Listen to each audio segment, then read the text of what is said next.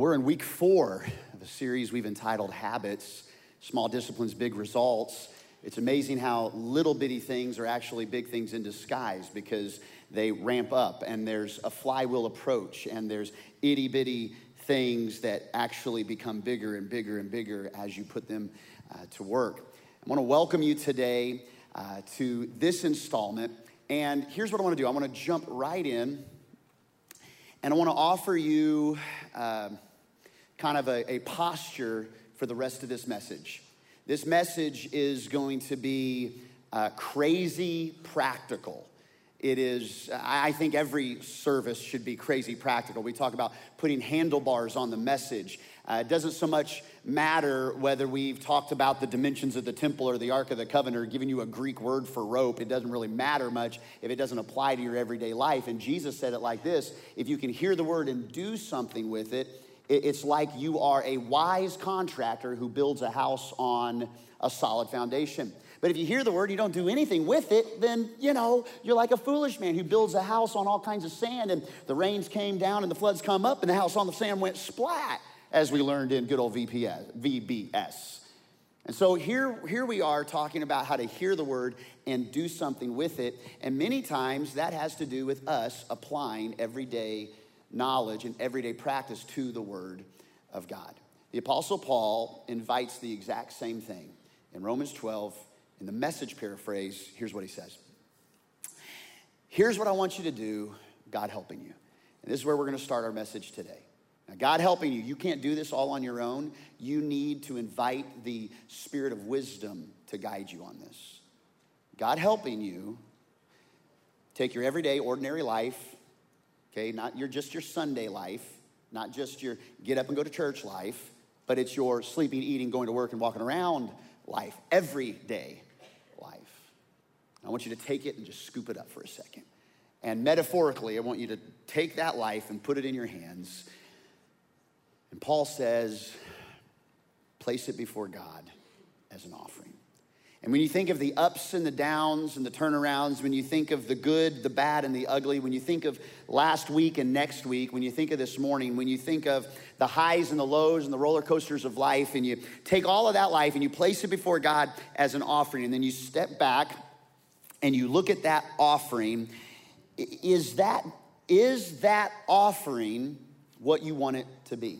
Good news is you don't have to get it all in shape, all worked out on your own. Otherwise, it would all be about you and your strength and your work and your power.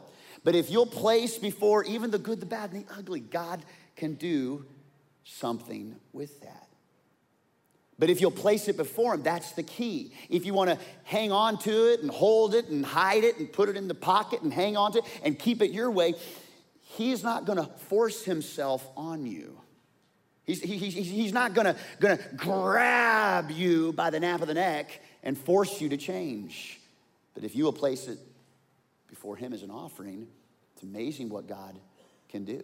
His supernatural activity works in everyday life. It's supernatural activity of God and your strategic stewardship of that activity. Supernatural and strategic stewardship combined.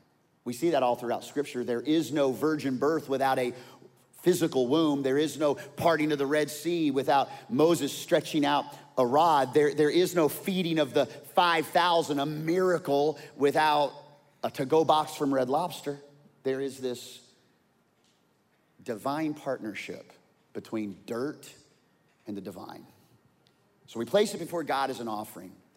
And we don't need to become so well adjusted to your culture, the space wherein you live, the soil wherein you're planted. Culture is that space between us, it's that personality, it's something that you feel more than you teach. It's more caught than it is taught. And, and don't just fit into your family culture and your leadership culture and work culture and, and, and community culture and just cancel culture, all this stuff that you fit into it without even thinking. And he gives us a better idea. Instead, fix your attention on God, focus on God, put your hope in God. You'll be changed from the inside out. For a long time, I don't think it was purposeful, but inadvertently, We have tried to make Christianity as a behavioral modification. Stop doing that, stop doing this, make sure you do it that way, and make sure when you do it, you're crying or you're yelling really loud. You're only gonna have fun if you're laughing at the devil.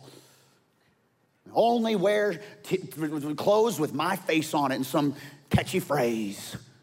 Heaven, yes. Hell, no.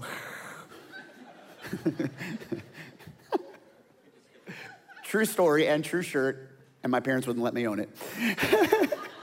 That's too much. Don't just go every day without kind of looking and allow God to change you from the inside out. Readily recognize. God invites us to the first day of the week every Sunday to not be the only day, but to be a great first start, the, the jump out of the gate, off the blocks, to readily recognize and have a pattern and habits for everyday life, recognizing what He wants from you and then quickly responding. That's what we're gonna do in some of the most practical ways today. We're gonna lean into our own leadership, into our own everyday life. Do you know that in the Garden of Eden, Adam and Eve, they were placed in the garden that was paradise, and it wasn't just so they could enjoy an all-inclusive, you know, sandals retreat. They actually were designed to be in paradise and work. They were designed to work. Now, the word for work is abad, A B A D, abad. Got to go to abad today.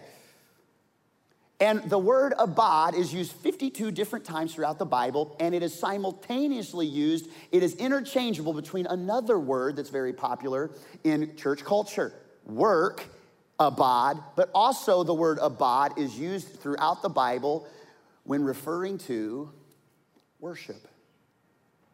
So as we abad, we are giving honor to God. In other words, your work is an act of worship. The way you show up, your everyday walking around life, it's an act of offering yourself, it's an act of worship unto God.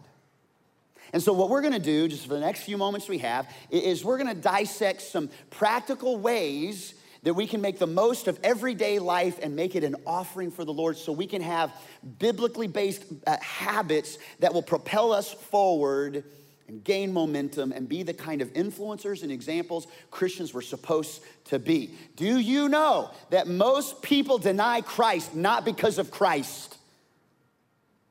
It's because of people in everyday life and the way they abide, the way they worship and the way they work doesn't intersect with who they thought Jesus was going to be. Because we say God is love. Yeah, but that guy's a jerk. Anybody ever had that? No? Yes, you have. Don't even lie, you liar. And so listen, Diboll and Duncan, listen up, Nacogdoches. I, I, wanna, I wanna put some handlebars on today because every day ought to be an act of worship, the way you work and the way you lead. The number one person you're supposed to lead that's probably the hardest for you to lead is not that spouse. You're like, hmm, I don't know. They're hard to lead. Well, he ain't gonna lead me anyway. I'm not talking about your spouse, I'm talking about you. The hardest person in the room for you to lead is you. It's a challenge. But the same way an archer has arrows and a bow, and the same way a chef has uh, the, the, the pots and the recipe, in the same way the coach has the game plan and the chalkboard and the whistle, you have self. It's an unbelievable gift God's given to you to place before Him as an offering. And I'm inviting you to lead at a higher level today, to take a step and lift the lid of your leadership. So let's jump in and let me ask you a question. At what temperature does water boil? Anybody have an idea, whether online or here at the broadcast location? What temperature does water boil? Anybody know? 212. Somebody said it with enthusiasm and with power and passion, and they are right. At sea level, at sea level, water boils at 212. Trick question. Because if you were to take a pot of water to Mount Everest and climb the peak, and at the peak of Mount Everest, that water would boil at 160 degrees. The altitude changes the formula. The altitude affects the formula. And so at sea level, it's great, 212, you can count on it. But the higher you go, the, the climate and the atmosphere where that water is affects the intensity, how quickly it can get where it needs to go. The same is with leadership. You put yourself in an environment of sea, of sea level life. If you want to, if you want to rise to a higher level, things are gonna have to go quicker. The climate is gonna change. You're gonna have to adapt to certain climates, and you're also gonna have to push away from other climates because it changes things. It all depends on the altitude. Listen, I can run. I can run. I don't run fast, but I can run. I got a real awesome tortoise pace. I can run. But I can run those minute miles, not one, you know, 10 minute miles, nine minute if I really need to. I can run those miles and I can run for several miles. But you get me walking off an airplane in Denver and I can barely walk through the airport because of the altitude change. I can run, but I get to Denver, I'm like, barely dragging my baggage off a baggage claim. Why? Because the atmosphere affects things. So if we're gonna lead at a higher altitude, we've got to adapt to that. We've got, we've got to readily recognize the atmosphere God is calling us to and adapt to it. So here's some ways to adapt to a higher altitude. If you want to move forward in business, it's not, it's not just a wing and a prayer, everybody. Um, Christians ought to be on time. Christians ought to be sharp. Christians ought to be strategic. Christians ought to be thinking, thinking Pentecostals, thinking Christians, thinking Baptists. We got them all in here. We're an eclectic group. We, we ought to be thinkers. And if we want to rise to higher altitude, we got to think through some stuff. So, so let, me, let, me, let me ask you another question. How did we get where we are? How did you get where you are? Whether it's in marriage or in your sphere of influence, whether it is your job, whether it is uh, your attitude, whether it is uh, joining us at the Diboll or Duncan prison. How did you get where you are? Three ways. This is a repetitive cycle. We all go through this. It is a serial cycle in our life. And here they are observation, opinion, and opportunity. There's observations we make, opinions we form, and opportunities that we take. Over and over and over, you didn't even realize this morning you observed, opinionated, took the opportunity. You didn't know you were following this formula, but it's exactly what you did when you got up and you got around and you got dressed. 99% of you got dressed for church today. The other person, they're, they're in the back room. Observation, opinion, opportunity. Um, I took about 30 seconds. I observed my clothes that were clean. I formed an opinion, took on the opportunity. My wife observed and observed, opinioned, opinion, opinion, opinion. What about this opinion? Eight hours later, she took an opportunity. No, I'm kidding. She didn't do that. It was seven, seven hours. so the person who hired you observed, formed an opinion, and gave you an opportunity. The job you got fired from, somebody observed, formed an opinion, and took the opportunity. You going on that date, you observed, you made an opinion, you took the opportunity, and then you made an opinion again, and either observed and opinionated and undid the opportunity over and over again. You got married because you observed, formed the opinion, and took the opportunity. Marriage ended because you observed, formed an opinion, an opportunity. People making a decision to cross the line of faith and follow Jesus, they observe, They form an opinion, they take an opportunity. You walk away from Christ, you have your own theories. You, you, you heard a theory on Facebook, you watched this video, uh, you took some time, you were wounded. You were wounded. You observed, formed an opinion, and took an opportunity. You are hanging on to that wound. You observe it, you opinionate, and you take the opportunity to hang on to that bitterness. We are in a cycle of observation, opinion, and opportunity. And what we do with these things matter. What we do with them matters. And if you want to rise to a higher level of your own self leadership, you've got to recognize those areas and then do something with it. Don't just hear me, do something. So here's what we can do. Number one, strengthen your observations. Strengthen your observations. Like, you know, read a room, dude. Maybe not time, maybe it's not time for that joke in the moment. I'm just looking in the mirror, speaking to myself, you know. Walking to that funeral the other day with a great joke. That, was, that is a joke. I really didn't do that, but maybe I have done that. I don't know. Strengthen your observations. We do this every day, whether we realize it or not. You, you, know, I may have mentioned this before, but you go to you go to Brookshire Brothers or Walmart. You got a you got a buggy or a cart full of groceries. You walk up to the checkout lines and you look. Out of the 24 checkout lines at Walmart, which two are actually open? Number one. Number two, out of the two, out of the 24, is who's uh, you observe which line is the shortest or which line is the fastest right and you observe and then you opinionate but then you also you don't just look at the line you look at what's in their cart and you observe so, well, that's going to take forever oh that's way over 20 items somebody needs to tell them that is over 20 items you, you, you then, you not only observe the cart and form an opinion and an opportunity, but then, but then you look at the cashier. You say, are they gonna go fast? Are they gonna go slow? Are they gonna be chatty Kathy or get it done Gary? Who they gonna be?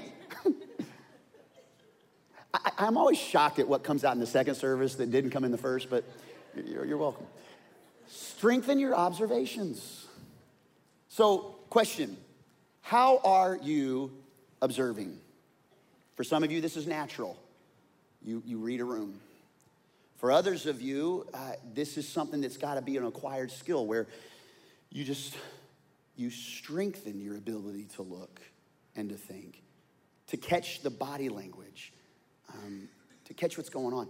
Do you know that people do this? Let me give you a little bit of a housekeeping item. If, if you love this church and this is your church home, maybe you're dipping your toe in the water, you're investing, you're trying to figure out if this is going to be your church home for you.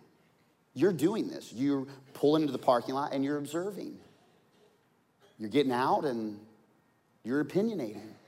Are these people like me? Are they going to like me? Am I going to like them?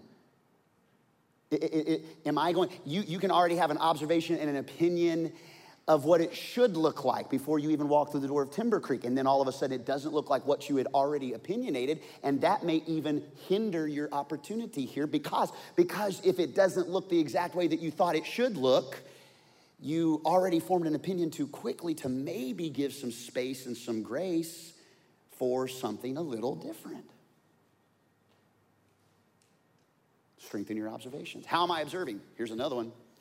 What do people observe in you? Uh oh. What do people really observe in you? Can I tell you what they observe quicker than anything? Beyond your clothes, beyond, beyond the, out, the, the outer realms, can I just say that the biggest thing people observe in you quickly that enters the room, usually before you do? Your attitude. Your attitude is usually about seven steps ahead of you. Before anybody ever says anything, your face communicates an attitude. Now, I'm gonna show you, I'm gonna show you how to elevate the atmosphere of your home, of your workplace, of your cubicle, of your management skills, of this church. I'm gonna, I'm gonna invite you, how do you elevate 17% right off the bat? And by the way, 42% of statistics are made up right on the fly. How do you elevate 17%? Here, here's how you do. Watch. Here's how you do. Your attitude. How you change your attitude? Watch.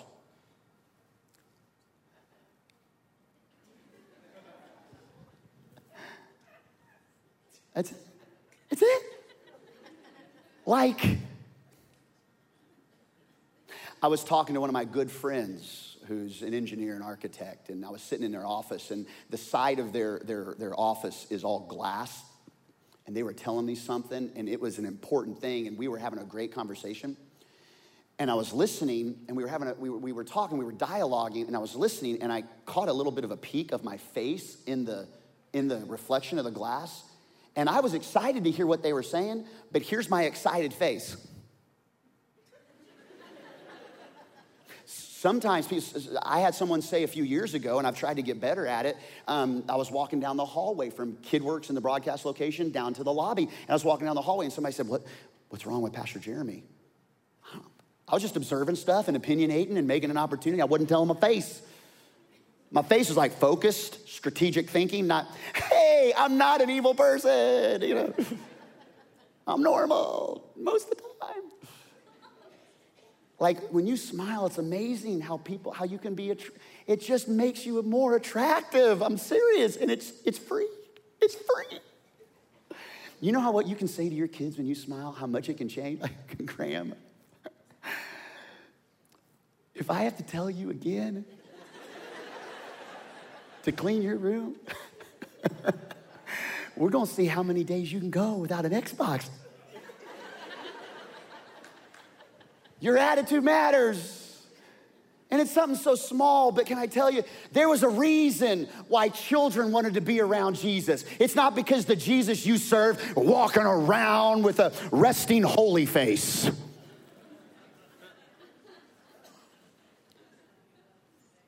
He let the children come to him. He received them. They hopped on his knee. There's something about Jesus is so attractive. Place that stuff in front of him as an offering. Look, a bad attitude is like bad breath. It is. A bad attitude is like bad breath. Everyone knows you have it except you. And you're thinking, yeah, my, I wish my spouse was here to hear this. Take a spiritual mint today. And look, look, look, look, you're entitled to have a bad day. You're entitled to have a bad day. It's okay. Everybody's gonna have a bad day. You don't feel like smiling. And there's another thing where the smile is so fake, people read through it in an instant. That's not what I'm talking about. But, but, but look, everyone can have a bad day, but, but, but don't have a bad life just because you allow that to be your attitude. I, t- I talk to our team and I say, look, part of your pay, I pay you to have a good attitude. You're paid to have a good, I can get a bad attitude anywhere for free, but you're paid to have a great attitude. Strengthen your observations. How am I observing? How are people observing me? Slow your opinions.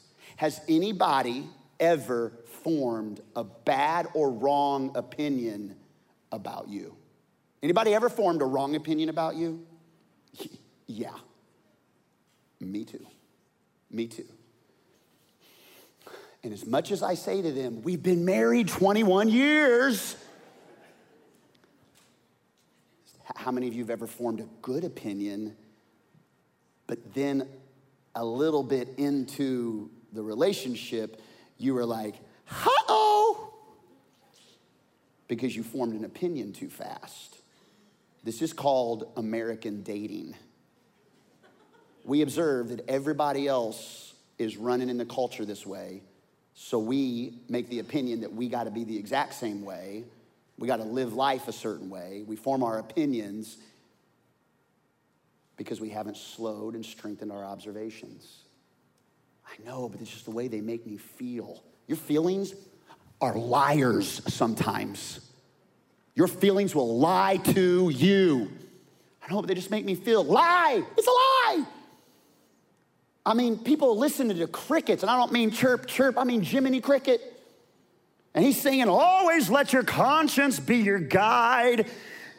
Disney got it wrong. Jimmy's a liar. Don't let your conscience be your guide. Your, guide, your conscience will put you back into a relationship that's, that's toxic. Because the way you feel, slow down on the opinions.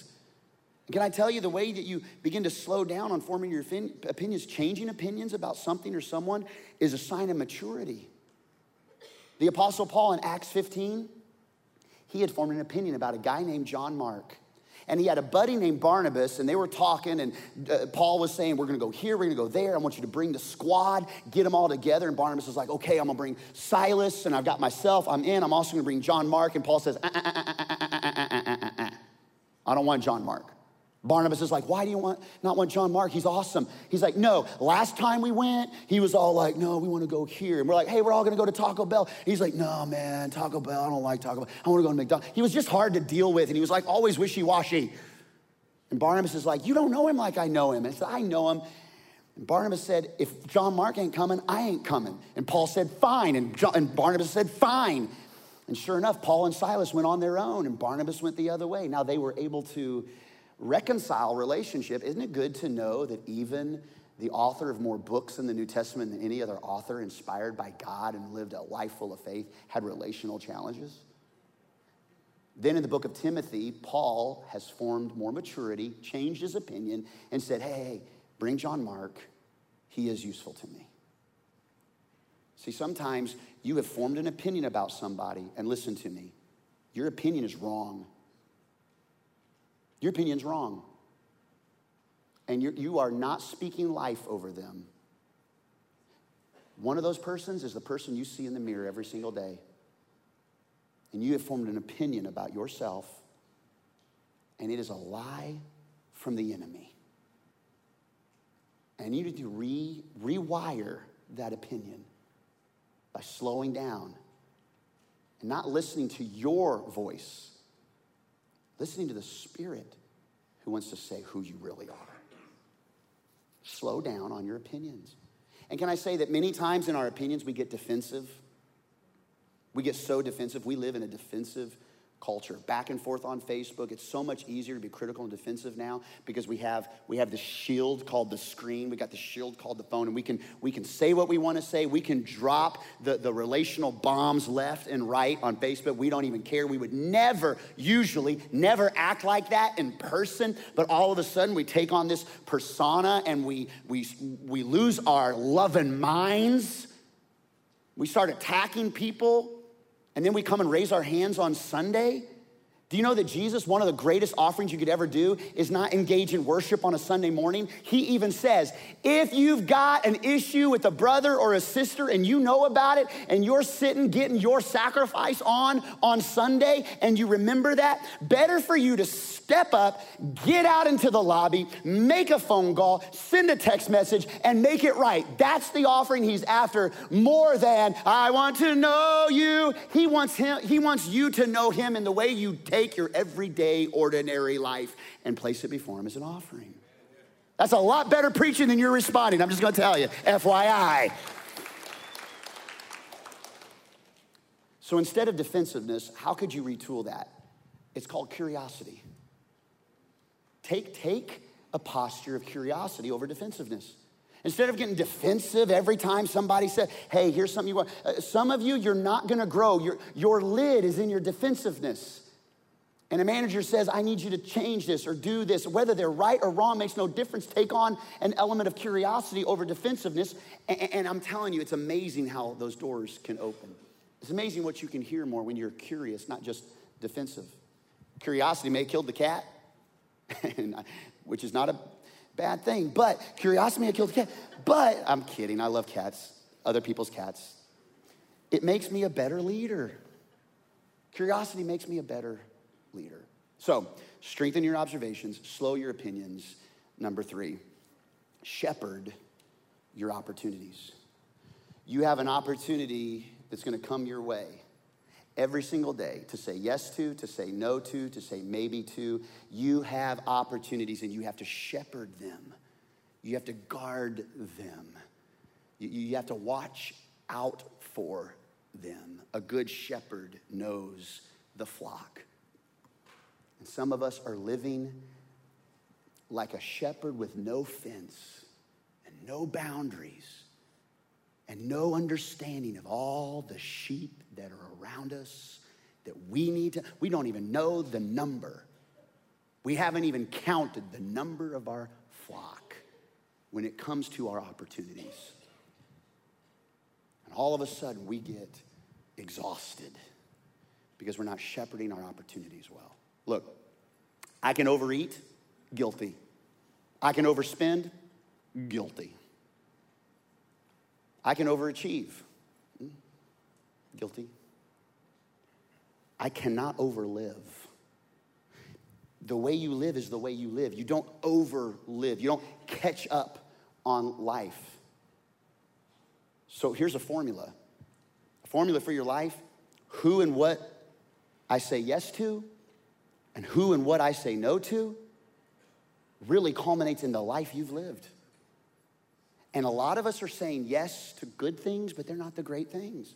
And some of you, you need to say no to the good so you can say yes to the great because you don't have the time anymore to say yes to the most important things. I wish I had more time. Well, you can wish all you want, you can wish it but it's about who and what I say no to and who and what I say yes to. That promotion looks good on paper, but sometimes it is not, it is saying yes or no. It might be saying no to the promotion. It's gonna be the best decision you could ever make because you're gonna shepherd your opportunities, not based on a number on a paycheck, but based on a whole understanding of how God wants me to offer my life to Him. The truth is, in the areas that matter most, I cannot make up misspent time. Oh, I'm just making up for lost time. You don't, you don't really do that.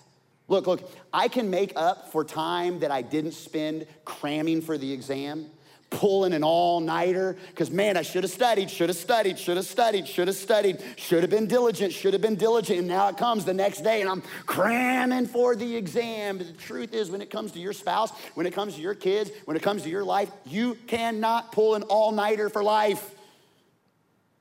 And this is what happens. We instead of having those habits that are inch by inch, that everything's a cinch, we want to go yard by yard. And it's all oh, that that big vacation will fix our marriage. You cannot pull an all-nighter to fix the marriage.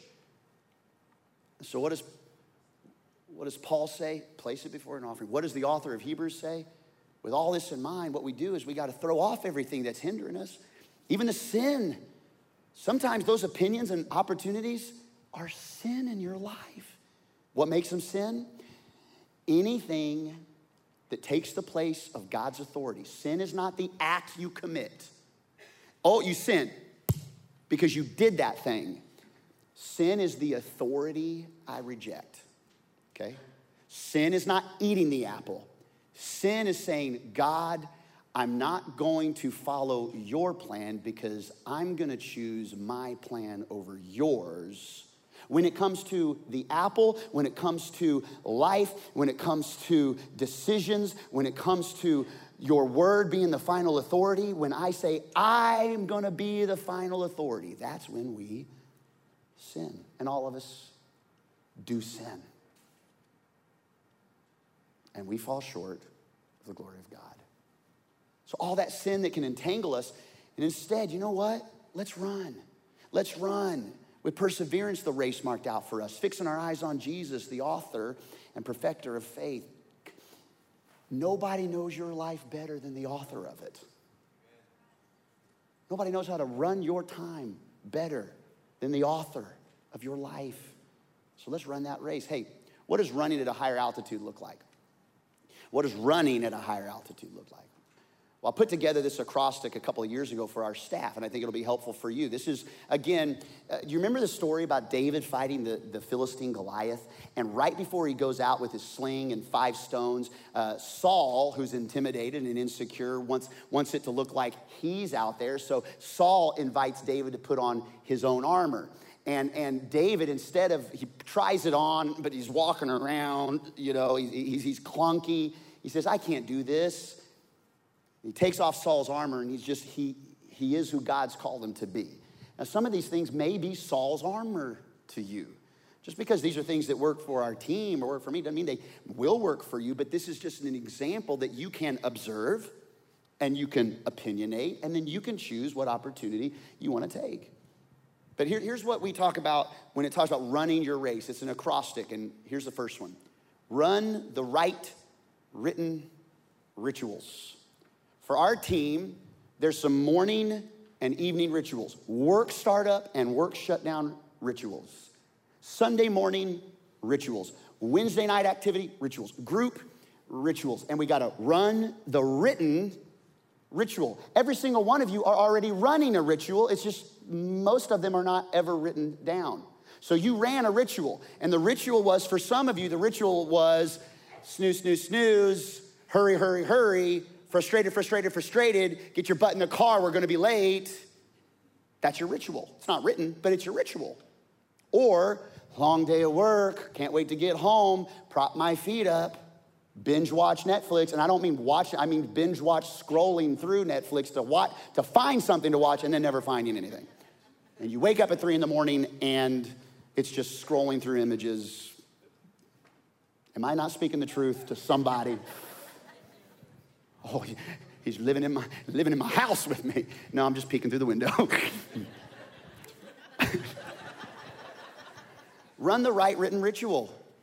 Like, be strategic. 40% of your life's on autopilot, so why not make the autopilot work right? So, so here's, here's a morning ritual that I follow. You don't have to follow it.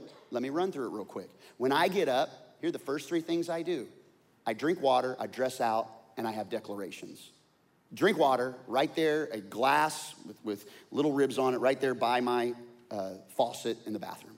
Fill it up, I drink it, I dress out for workout and I declare. Now, my declarations um, are not things that I've just, you know, like cheerleading me. They're things that God says about me that I have to remind myself of because I'm just like you. I love to remind my, myself of the stuff I'm not more than who He says I am.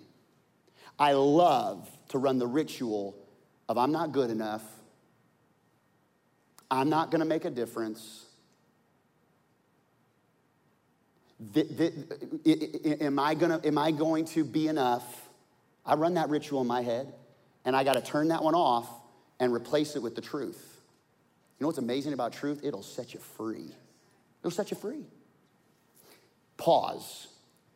Super Bowl Sunday, I'm starting a new series that I'm calling Truth Over Trending. Many people are running their lives and shifting major components of their lives because of stuff that's trending today that isn't anywhere close to the truth. And as Christ followers, we need to know the truth, not so it's a brick over your head. The truth doesn't restrict you, the truth sets you free. We're to cover some tough, uncomfortable topics that are trending from sexuality and identity to human suffering. God's so good, why do people suffer? We're going to talk about is the Word of God really trustworthy? Can I trust the Bible? Isn't it kind of just like if men wrote it, can we really, really trust it? How can it really be God's Word? God and science, and science is saying this, and God's Word says this, and uh. It's going to get spicy, baby. It's going to be good. It's going to be fun. The truth is going to set you free. It's going to set you free. All right, back in.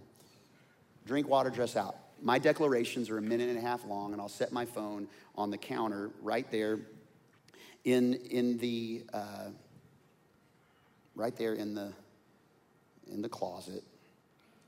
This is what my declarations sound like. Because of who Jesus is, I am alive. I am a child of the King of all kings.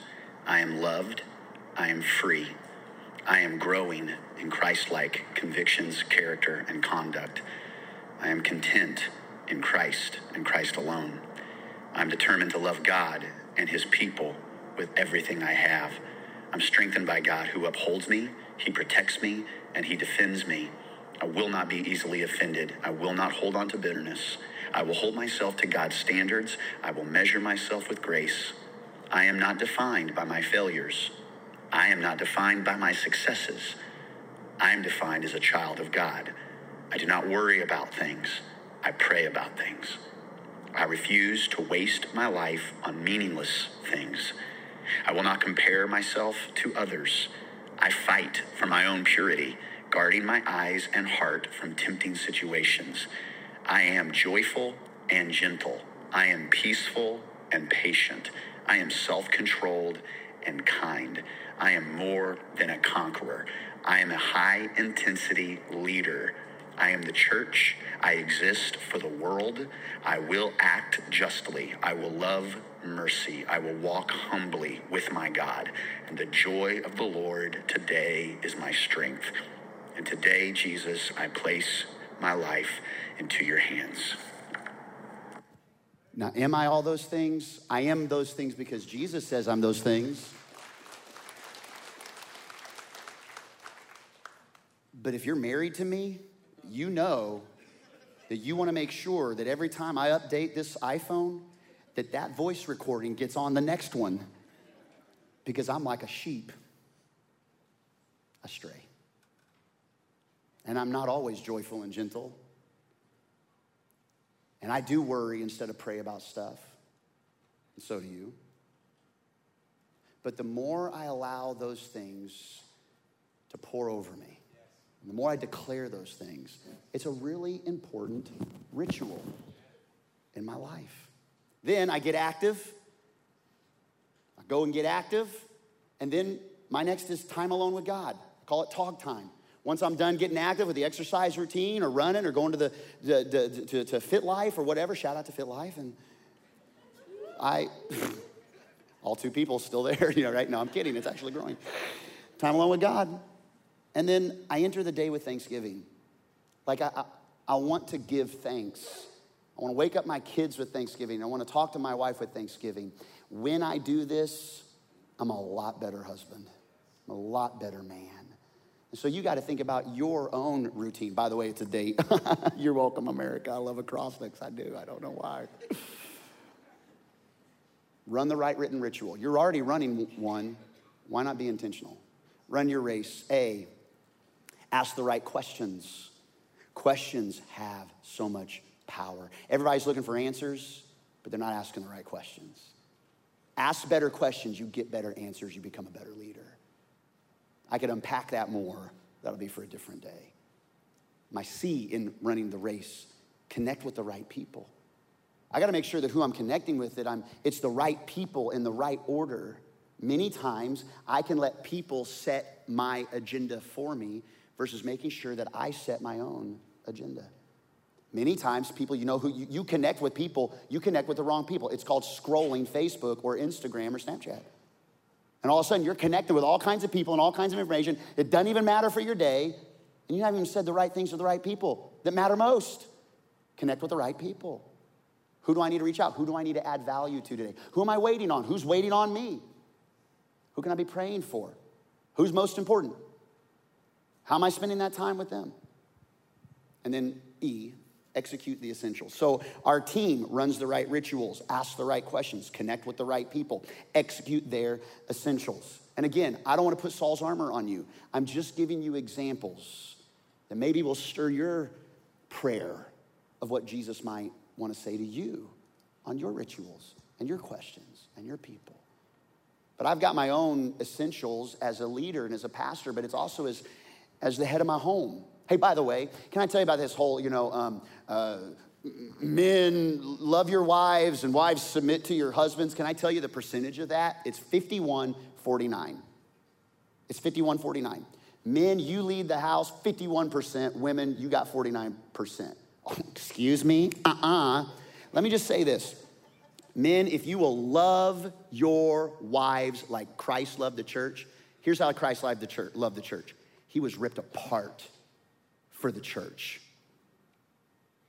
You stand up and you lead your wife. Oh, I don't submit, husband. It's the only scripture you've ever learned in your 42 years. You don't even get it. You're the one that's got to lead the way in loving like Christ loves. And I want to tell you, you love people like that, people will gladly yield to that. A spouse would gladly yield to someone who's willing to be torn up for them. Love them like crazy. Go to the mat for them. Defend them. provide, pray. That's how Jesus loved the church. And that whole 5149, he makes us in his image. We have leadership. You know how often I have to pull out that 1%? Just that one, you know, 49, 51? Like once in a blue moon. You know why? Because as I love her and she submits and we walk together hand in hand, we have mutual submission. We yield to one another and we love and we listen. It's amazing how I really have very, ever rarely said, this is the way it's gotta be. And most of the time, it's only because of like, oh, fear or whatever. We all have to make a decision and we don't know what to make, and somebody's gotta make the decision. Side note, I'm giving you 14 sermons in all in one. Let me tell you this. You know what deciding is? Here's what deciding is. Pesticide is it kills off pests. Insecticide kills off insects. Here's what deciding does. It kills off your options. And some of you, spiritually, you're wanting to keep your options open. and so you got one foot into all this and one foot into the other. And Jesus says, choose who you're going to serve. Decide, kill your options. Some of you, you're wrestling, oh, I don't want to know. I want to keep my options open. And it's going to be hard to walk in faith until you kill the options and say, this is the way we're going to go. You got to decide. You got to decide. So here's some of my essentials. My key essentials is your pastor.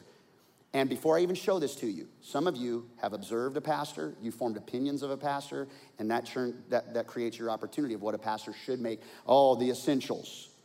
Good. I'm to see what he's all about now. I may disappoint you. That's okay. Changing your opinion is a sign of maturity. Create and keep clarity. People can't see what God is doing, they stumble all over themselves, but if they attend to what he reveals, Proverbs 29 18 says, they are most blessed. And it's the job as the key leader of your home, it's the job of key leader of self, for you to create and keep clarity. This is what we're about as a family. And I know we could be busy about a lot of things. And we've missed some things here, we missed some things there. But if we're going to be about anything, it's going to be Jesus, it's going to be the center of this home. Create and keep clarity. I got to curate culture at Timber Creek. Culture is that space, it's what you feel when you walk into the room. Listen, listen, um, you got fast food. You, you, you, you've got uh, I'll just use two examples Popeye's chicken and Chick fil A. Both have great chicken. I love them both. Both have great chicken. Um, both have a different culture in the way you may experience their restaurant in the drive through. Right, wrong, or indifferent. You feel something different. Now, for me, one is from Atlanta, the other one's from Louisiana.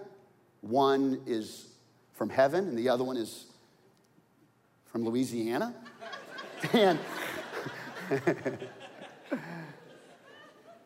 and curating the culture of your home, how things feel when you walk through the room. You know, one thing you could do right now to change the culture of your home turn on some worship music. Hey, Siri, play elevation worship. Now, some of you have right now, you're gonna start playing elevation on your phone. Like, like, like just change the atmosphere. The truth is, you keep what you celebrate, that's how you form culture. You reproduce what you reiterate. How many times do I got to tell you? Well, apparently, some more times. You got to reiterate what you expect. Hey, guess what else? You deserve what you tolerate. You tolerate, tolerate, tolerate. I'm gonna count to three. I'm gonna count to three. I'm gonna count to three. I'm gonna count to three. I'm gonna count to five. I'm gonna count to five. I'm gonna count to 47. I'm gonna count to 47. You deserve what you tolerate. It's all about curating culture in your home and in your family and in your leadership. I want to cast compelling vision, not just for a church. I want to cast compelling vision for our family and for our children, our, our vision for our kids. You are going to leave this house someday and you are going to be a great decider. That to me is the ultimate goal of our parenting to help our kids leave the house becoming a great decider. Furthermore, that every great decision would be grounded as the word of with the Word of God as their moral compass. Great decider using the Word of God as their moral compass for every decision they make. If I can get them to be great deciders using the Word of God as the moral compass for every decision they make, I don't got to sweat so much who Sage is dating or not dating. I still gonna sweat because I got observations, opinions, and opportunities. Cast compelling vision. You know, our vision at the church, we want to create community destinations where anyone can find and follow Jesus. It was only 2019, Nacogdoches, that we launched the Nacogdoches campus because we wanted to create a community destination right there where anyone can find and follow Jesus. And we're just getting started. As a matter of fact, at the end of March, we're going to be rolling out what the next five years are going to look like as we create community destinations where anyone can find and follow Jesus. If you're looking for a church that's going to hedge its bets, going to play it safe, going to step back and be us four, no more, us three, it'll be uh, us two, it'll do, us one, let's just have some fun, you're in the wrong church. We're going to move forward, and I believe the gates of hell will not prevail against it. That's not just for our vision, it's for your vision. Hey, I'm gonna have Christ centered preaching and, and, preachers. That's not just for preachers, that's for you. You're communicating the way you communicate. Let it be Christ centered, not my emotions centered, not this person centered, not, not Republican or Democrat centered. Let it be Christ centered communication. And I wanna develop other people that have Christ centered communication in their life. The Apostle Paul said it like this Remember, friends, when I first came to you, I didn't try to impress you with polished speeches and the latest philosophy. That's not what we're trying to do here at Timber Creek. Instead, I deliberately kept it plain and simple. I want some meat to my message. There's all this, you know, running your race thing. That's okay. But I want to go verse by verse, verse by verse. Okay? Go verse by verse. That's fine. We go verse by verse every once in a while, too. But my main responsibility as your leader is to get Jesus and who he is and Jesus and what he did. Because if you can get that, then you can understand verse by verse. How many people memorizing the Bible, including the devil, that aren't actually surrendering their life to who he is and what he did first? You're welcome. I got to cultivate influencers. You have influence. And if we're going to accomplish what God's called us to do, it's not the pastor doing the work, it's equipping the saints to do the work, and you're an influencer. And you need to look at your sphere of influence as an opportunity for you to curate culture and you to create clarity and you to cast compelling vision and you to be Christ centered. This whole thing, I don't even got time today. So forget it. I'll maybe do it next week, I don't even know. But I will tell you the last thing on my list. As your pastor, these are the things that I feel are most important for me in this season. Notice it doesn't say perform every wedding, perform every funeral, do the counseling. In a church this size, I, I wish I could, but I couldn't do these other things if, if that was on my list. So we have a team. And it's not just the pastoral staff, it's, it's our dream teams. I grew up in a church home a pastor's home. And it took them a while to learn this. We were up there Friday, Saturday, Sunday, Monday, Tuesday, Wednesday, Thursday. We were, we were the children's pastors, the janitors, we were the counselors, we were the funeral people, we were the wedding people. By the way, I have a 100% success rate on every funeral I've ever performed. Weddings, not so much, but funerals, nailing them, nailing them on the head. Sorry, it's terrible.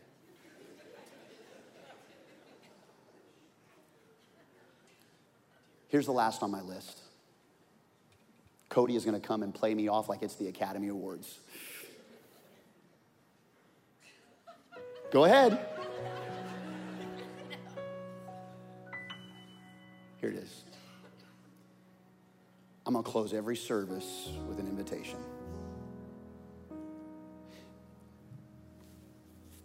What good does it do to have people picking you up in the parking lot with some music playing and smiles on their face?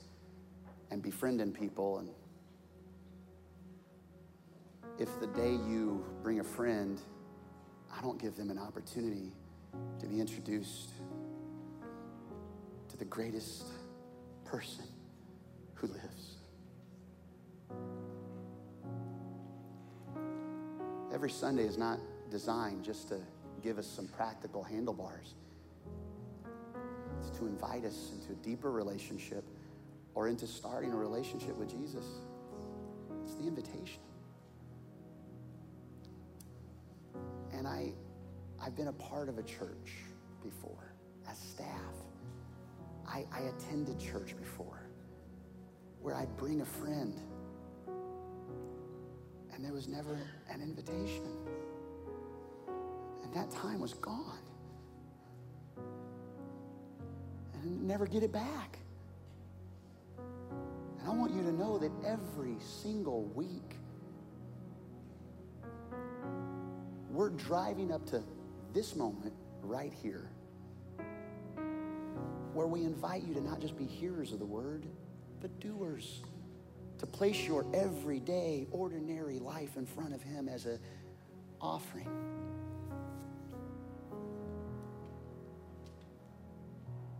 I'm your tour guide. Yes, I'm your pastor, but I feel a responsibility to just simply guide you to the great shepherd. He will lead you way better than I could ever. And do you see that this moment right now for some of you is the moment you don't even realize, but it's the moment you've been waiting for? Because you've been spinning wheels and spinning plates. You've been running your race, but you've been running ragged. Because you've been doing it on your strength. And see what Jesus does when you place your life before Him as an offering? He takes it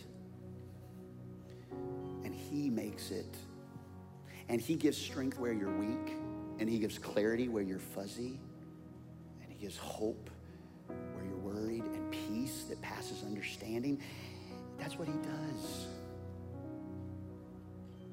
And every single one of you, is why we're here.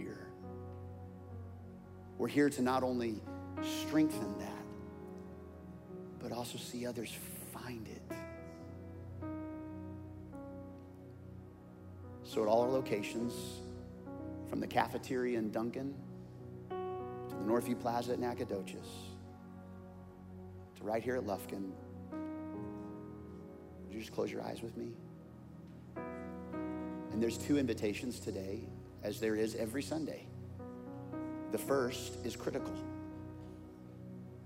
And you are here. Maybe you were invited, or maybe you decided to just kick the tires. But this is a divine appointment. It's time for you to do business with God. You are not living the life God meant for you to live. And, and it's not about getting a promotion, it's actually about losing something.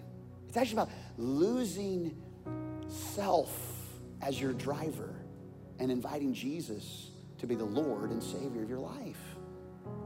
It's about stepping back and letting go instead of stepping forward and hanging on and allowing Jesus to become the king of your heart, to sit on the throne of your life. And in broadcast location and all across those watching online, it's time. It's time to surrender your heart to Jesus. And it's not just about saying this prayer, it's really about choosing to believe He is who He says He is and taking the next step. So, in your own words, you'd say, Jesus, I need to surrender to you. I've been the king of my own life. I need to surrender. I give you my heart today. Thank you for not being mad at me, but for loving me so much that you would give me this moment to make things right with you. I can't fix my sin, the stuff that separates me, but you can. And I ask you to do that today. Thank you, Jesus. Second invitation is for those of you that you want to present the offering that Jesus deserves. You want to scoop up that life and the observations and the opinions and the opportunities and the, the, the, rituals and the focus and the essentials, all that, it's just, oh, you know, you know, it's not exactly where it needs to be. And you're inviting the strength of the Holy Spirit to help guide you to become stronger in Him from the inside out. If that's you, would you just put a hand up? I want to pray over you. Yeah, me too. Me too, everybody. Father, in your precious name, I thank you that you are guiding us even now, stirring us even now. May we spend time out of this moment and carve out a little bit of time, a couple minutes a day, to just slow down and say, okay, God, what's next? I pray that they would declare the truth of your word over their life every day. And then it would be a lamp unto their feet and a light unto their path. as they scoop up that everyday life and place it before you. And you receive it and you're so happy with it because we're putting you first. We ask it in the name of Jesus, the strong Son of God. Everybody said a strong amen.